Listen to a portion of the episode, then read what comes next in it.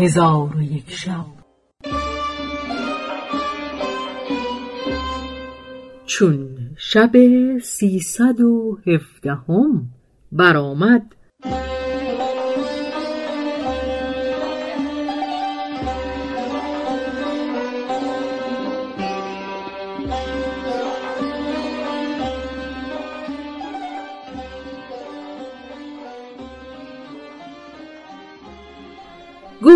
ای ملک جوانمرد جوان گرد مادر خود را به نگاه داشتن زمرد بسپرد و خود از غار بیرون رفت. پس زمرد با خود گفت مرا پس از این قفلت نشاید و در خلاص خود حیلتی باید. چون این خیالش به خاطر آمد رو به مادر جوان گرد کرده گفت ای خاله به خارج غار نمی روی که به روشنایی شپش های تو را بکشم؟ عجوز گفت به خدا سوگند ای دخترک همی آیم. چه دیرگاهی است من از گرمابه دور افتاده ام و این ناجوان مرد مرا از این مکان بدان مکان میگرداند آنگاه زمرد با عجوزک از غار به در آمد و سر عجوز را به دامن گرفته شپشهای او را همی کشت تا اینکه عجوز را خواب در رو بود.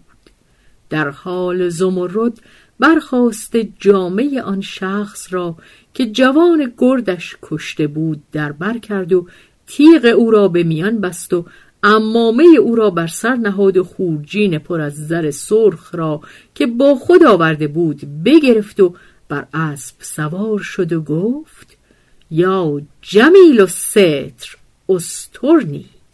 پس روی در بادیه گذاشت و با خود گفت اگر من به سوی شهر روم شاید یکی از پیوندان سپاهی مرا ببیند و عاقبت کار من نیکو نشود.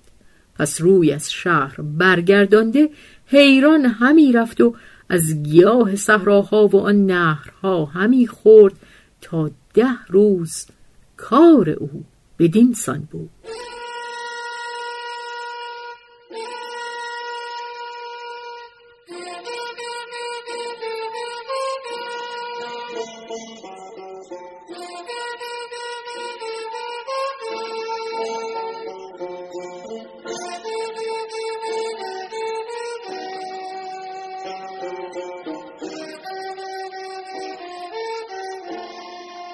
روز یازدهم به شهری آباد برسید که زمستان گذشته و فصل ربیع در رسیده و آن شهر سبز و خرم بود. چون بدان شهر رسید بزرگان شهر و سپاهیان را بدید. از آن حالت در عجب شد. با خود گفت مردمان این شهر را که به دروازه شهر گرد آمده اند سببی عجیب خواهد داشت. پس به سوی ایشان برفت.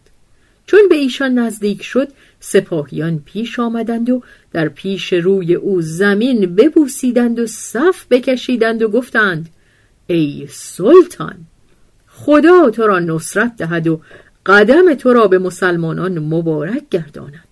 زمرد به ایشان گفت شما را چه می شود وزیر آن شهر به او گفت خدایی که در عطا کردن بخل ندارد نعمت به تو عطا فرموده و تو را سلطان این شهر کرده.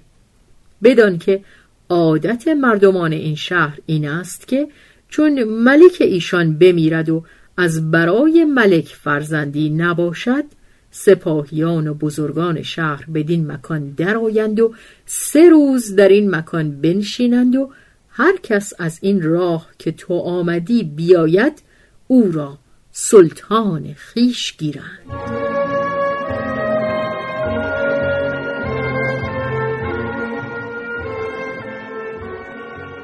منت خدایی را که جوان زیبایی را از اولاد ترکان به ما برسانید اگر پستر از تو نیز پدید آمدی سلطان ما او بودی.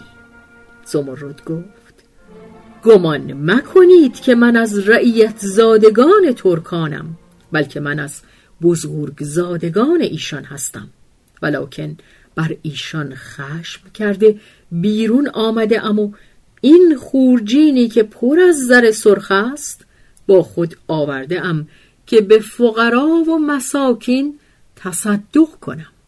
پس سپاهیان و بزرگان شهر او را دعا کردند و به او شادمان شدند و زمرد نیز فرحناک با خود گفت اکنون که بدین مقام رسیدم چون قصه بدین جا رسید بامداد شد و شهرزاد لب از داستان فرو بست.